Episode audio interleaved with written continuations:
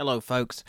It's time for the June July podcast, and as you can probably tell from the title, I've condensed this podcast to cover those two months. There's been a, a lot going on recently, and um, I thought it'd be better just to do a little podcast covering those two months, and then hopefully can get back to a slightly more normal format of just a monthly podcast uh, with the August podcast and then September podcast, etc., etc. So it's just been that busy with work and getting things sorted out, and uh, I've been sorting out workstations and all sorts of things. So I thought keep it simple for this recording, but I will be making up for it with three bonus podcasts which are coming soon, and I'll mention something about that later. First of all, we'll do a bit of housekeeping as usual. Um, the website's had a few problems recently to do with win uh, Windows updates, uh, WordPress updates, and it's working okay now. It's just gone through a bit of a turbulent time. Sometimes that happens with WordPress. Uh, everything updates, and something just throws a spanner in the works somewhere. So that's all been sorted out, hopefully, and there won't be any more issues. But um, the site seems to be working great at the moment, and I hope to be making some more updates to that about the photo book progress and things like that that I'll probably mention in August podcast, September podcast, something like that. Um, the last podcast that was added, uh, and I would certainly recommend you have a listen because I'm quite pleased with the way that it came out, was the Mull of Galloway location podcast, which were all added together, and I think has a runtime of about 15 minutes. Um, it finishes with the Mull of Galloway Lighthouse Foghorn, which sounds fantastic. And I really want to do some more work like that. I really want to do some more recordings out and about. Hopefully, in October, be able to do another recording towards the end of September at least, beginning of October. I'm hoping to be able to do a recording. Don't know where. Um, not sure about the when either, but around that time. So check out the Mull of Galloway recording because I was rather pleased with the way it went. It was just a nice, simple recording outside while taking pictures and just talking about what's happening around me. Um, I, like I say, I just really enjoyed that. So, oh, the three podcasts. Nearly forgot. The three podcasts are going to be celebrating the 10th anniversary of the release of the Sea, Sky, Sand and Street photo book that came out in August 2011. And the idea is is to release three podcasts probably over um, August, September, something like that where I take several images. There's going to be a total of 6 and the first podcast is going to deal with one, the second podcast is going to talk about two, and the third podcast will, yeah, you've guessed it, talk about three. So I thought it'd be a nice way of celebrating the book. It is quite an important uh, thing for me. I've talked about it a lot previously, and I want to talk about the images rather than the project itself. Uh, there's plenty of text. Uh, there's web pages that are dedicated to that on the website. So if you want to find out how the project came about, um, how it's related to the Norfolk project, uh, there's plenty of information on the website, and the galleries are there as well. Uh, you can even take a look at buying the book as well if you're interested, which would be very much appreciated if you do take a look. But I thought it'd be just a nice way of just me picking out some of my favourite images and just talking about how they were taken and where they were taken, and uh, just reminiscing a bit. So that's the plan for the next the the next podcast that will be coming out will be the first of that trilogy, and then hopefully the rest will. I'll probably try and get the next one out for the end of August, beginning of September, something like that, and then the the, the final one will be middle of September, end of September time. So over probably about a six week period, roughly from uh, when this podcast gets uploaded. So that's everything that's going to be coming very soon. So I might as well finish off the podcast as usual with some photo links. I'm going to keep it fairly simple again here. I'm just going to mention. Um, well, I'm going to mention four, I think. Now, the first one is pretty quick.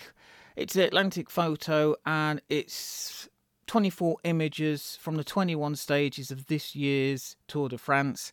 It's something I always usually mention in the podcast links. I am quite a fan of the Tour de France, although this year, sadly, because you know there was plenty on and distractions and things, I didn't actually get to see very much of it on the TV. But uh, it's always great to have a look through the photos, and they generally give a good idea of what the tour was like this year. So that is the first link. There's photographs by all sorts of photographers in there, covering all sorts of stages in the events in the mountains, uh, sprints, all sorts of things. So have a look at that. That's from the Atlantic Photo. The next one I'm going to mention is rather a sad story. This is Danish Siddiqui. Um, this was rather a strange one because I actually retweeted from Reuters the night before he died. Um, they'd highlighted some of his some of his work. So if you go to my photo stream, you'll notice that there's actually three images, uh, three posts. Sorry, the first one was July the 14th, and the next one was July the 16th. Um, and there's two retweets there from the Reuters. July the 14th. Um, yeah, it seems very odd. The only other time that I've ever done that was where, when Tim Hetherington was uh, tweeting from Libya, and a couple of days later, you know, he was killed. So it, it's happened before, and it, it it always kind of throws you because it's it's quite a strange thing. But we'll get on about the photography. So the July the fourteenth is basically a gallery from the Reuters news agency, and this is Afghan commandos. Just get rid of the cookie alerts. Afghan commandos battle Taliban insurgents, and it's just a series of amazing combat images from, you know, the the fight that was taking place, and it's still taking place at the moment. It's very much a story that's in the news at the moment and uh, yeah, basically it's it's very up close and personal combat photography. That's what it is, and it's just a shame that eventually, yeah, the photographers sometimes you know they put themselves in into danger, and sometimes it doesn't work out for them, and and this is, you know, what happened with. Uh, this is what happened with Danish Siddiqui. So, the second one um, is after he was killed, and basically is just talking about the photographer and his work with Reuters. There's a very nice portrait of Danish, and there's also some links as well. So it's well worth having a look there just to get some. The problem is with a lot of photographers um, is they don't sort of get the publicity. I mean, it's understandable; most of them probably wouldn't want it, but they don't kind of get the the credit that they deserve until after something's happened to them. And this is sort of like a typical case of that, really. And then the third and final link is from this Reuters set is just a great gallery of his work gathered together with a nice bit of text about him and uh, just talking about his work and discussing you know, his career. And there's some absolutely amazing photos in there. So I would certainly recommend you have a look at that. I mean, it's such a tragedy when such a talented photographer gets killed. And it just goes to show how dangerous war zones still are for all of the body armor, for all of the being embedded with troops and things. Things can still go incredibly wrong, and sadly, this is what happened at this um, point. So, check out those great photos from um, Danish. Just blow you away, really. I, I would actually say that, you know, he was on par with someone like Tim Hetherington for getting to the nitty gritty of combat, making it that getting that chaos. Um, it's something that I think a lot of people forget. They always think, you know, that it's there's a lot that you can do to sort of keep on top of things, and uh, it's not always the case. It's very, very confusing. Is a battlefield. Um, I only experienced a small, very, very, very, very small element of that on a military exercise. But one of the things that came out from it was I was more confused than I ever want to be, and the fact that they were just firing blanks at that point rather than live ammunition. If it had been live ammunition, bullets whizzing around, it would have been truly terrifying as well. So um, I always think back, uh, like I say, that exercise, it was probably only, you know, 0.5 of a percent of the intensity of what you get when it's the real thing. But um, it certainly did give me a hint of what it's like to all of a sudden be going along and then a firefight breaks out. Um, it's, yeah, it's chaotic. So, the final link that I'm going to mention is from another one from the Atlantic Photo. Um, and this is scenes from California's Sugar Fire. This is dated from July the 12th.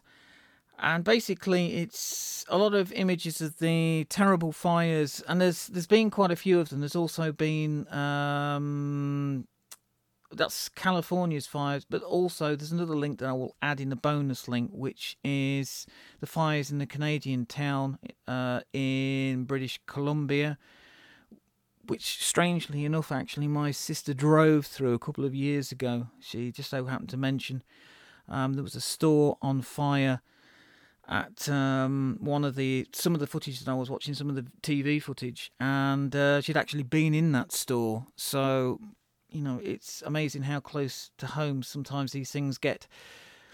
But it's just amazing the the conditions, you know, that firefighters are operating in. How these fires they seem as though they're occurring more often. I don't know whether that's true or whether it just they've just been reported better or whatever it is. But there's two great pieces of you know news photography by Reuters and um, Associated Press is the other one. Noah Berger for Associated Press, and it's the intensity of those fires is just unbelievable. It's in some ways it's sort of going from Danish's Danish's uh, combat photography to another sort of combat photography with the the fire photos. So um, check those out as well. So that's it. I will be back very soon, like I say, with the first podcast to do with celebrating those photographs from Sea, Sky, Sand and Street. It doesn't seem like 10 years since that book was put together and released, but it is. Um, you know, it's just amazing to think it's 10 years.